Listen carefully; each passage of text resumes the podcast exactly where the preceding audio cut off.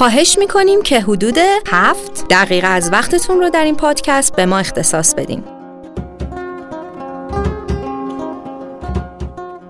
شناخت رفتار مصرف کننده درگیری ذهنی و تاثیرگذاری آن بر نوع پیام تبلیغاتی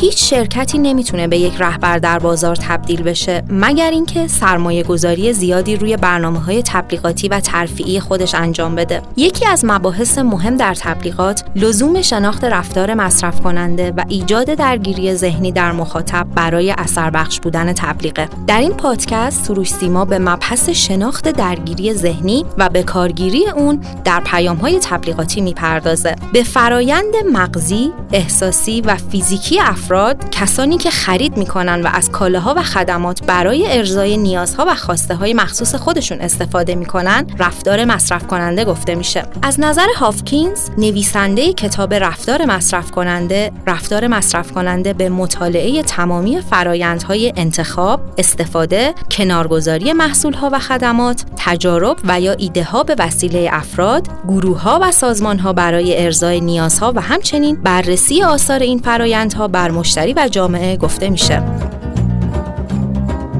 تشخیص مسئله، جستجوی اطلاعات، ارزیابی گزینه ها، تصمیم به خرید، رفتار پس از خرید، اینها مراحلی هستند که مصرف کننده به طور معمول در فرایند تصمیم گیریش طی می‌کنه. اینکه مصرف کننده در تصمیم گیری خودش به طور حتم نیازی نیست همه این مراحل رو بگذرونه، نکته دارای اهمیته. بنابراین در بازاریابی به جای توجه صرف به عواملی که سبب تصمیم گیری خرید میشن بهتره به کل فرایند رفتار خرید مصرف کننده توجه بشه. پس رفتار مصرفی مصرف کننده متأثر از چندین عامله که از بین این عوامل دو نوع اون شناخته شده تر هستند که به منابع رسمی و غیر رسمی تقسیم شدن. بنابراین تقسیم بندی تبلیغات جزء منابع رسمی تاثیرگذار بر رفتار مصرفی مصرف کننده است. عوامل مؤثر در رفتار مصرف کننده. از دید متخصصان عواملی که بر رفتار مصرف کننده تاثیر می‌ذارند به این شرحه. عوامل دموگرافی یا مشخصات مصرف کننده مانند جنسیت، شغل، تحصیلات. عوامل اجتماعی مانند فرهنگ، خورده فرهنگ، گروه مرجع، خانواده. عوامل روانشناسی مانند یادگیری، تئوری محرک و پاسخ، تئوری شناخت، ادراک. و عوامل اقتصادی مانند درآمد، اعتبار، دارایی. یکی از موضوعات مهم در کاوش رفتار مصرف کننده پردازش اطلاعات توسط مصرف کننده است. از عوامل مهم در پردازش اطلاعات درگیری ذهنی مصرف کننده است که توجه زیادی را در دو دهه گذشته به خودش جلب کرده.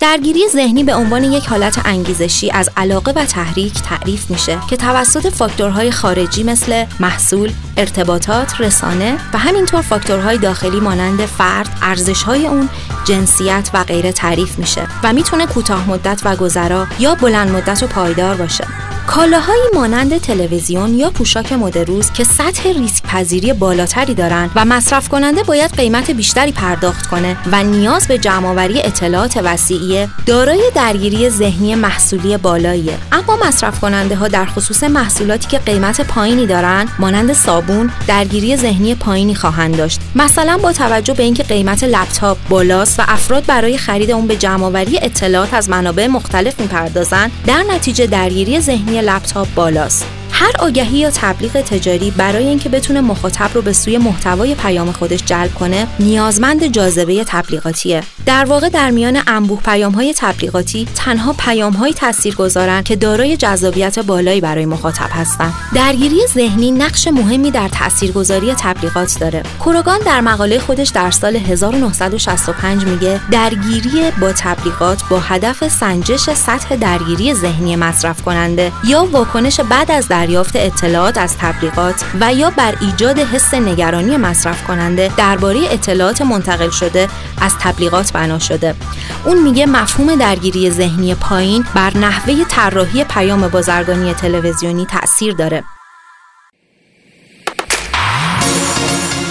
مفهوم درگیری ذهنی پایین نه فقط بر تبلیغات اثر داره بلکه بر تحقیقات بازاریابی در مورد رفتار مصرف کننده نیز مؤثره. درگیری ذهنی عامل بالقوه انگیزشی آگهی تبلیغاتی در ذهن مصرف کننده است که هیجان و منطق در اون نقش داره. باید در نظر داشته باشید که هیجان و منطق دو عامل در انتهای یک طیف نیستند و بر حسب محصول محتوای پیام و رسانه می‌تونه مکمل هم باشه و تأثیری متفاوت بر ذهن مشتریان داشته باشه. آگهی که پر از جاذبه جنسیه سطح هیجان بیشتری رو تا آگهی های تنز برمیانگیزه و آگهی هایی که در بردارنده خصوصیات علمی محصول هستند سطح منطقی بیشتری رو بر ذهن برمیانگیزن. رسانه های چاپی نسبت به رسانه های صوتی و تصویری سطح منطق به نسبت بالاتری تولید می‌کنن در حالی که رسانه های صوتی و تصویری خوشبختی و ترس ارائه می‌کنن و سطح هیجان بیشتری ارائه میدن. در یک پیام تبلیغاتی که هدفش ایجاد درگیری ذهنی بالاست هر دو عامل هیجان و منطق باید سطح بالایی داشته باشند در موقعیتی که درگیری محصول پایینه رسانه های صوتی و تصویری روی شکلگیری نگرش از طریق فرایند تکرار تاثیر مستقیم می‌ذارن پس با ترکیب صحیح نوع رسانه و سناریوی تبلیغ میشه برای محصولاتی که ذاتا درگیری ذهنی پایینی دارن آگهی هایی با درگیری ذهنی بالا ایجاد کرد. در پادکست سروش سیما همراه ما باشید.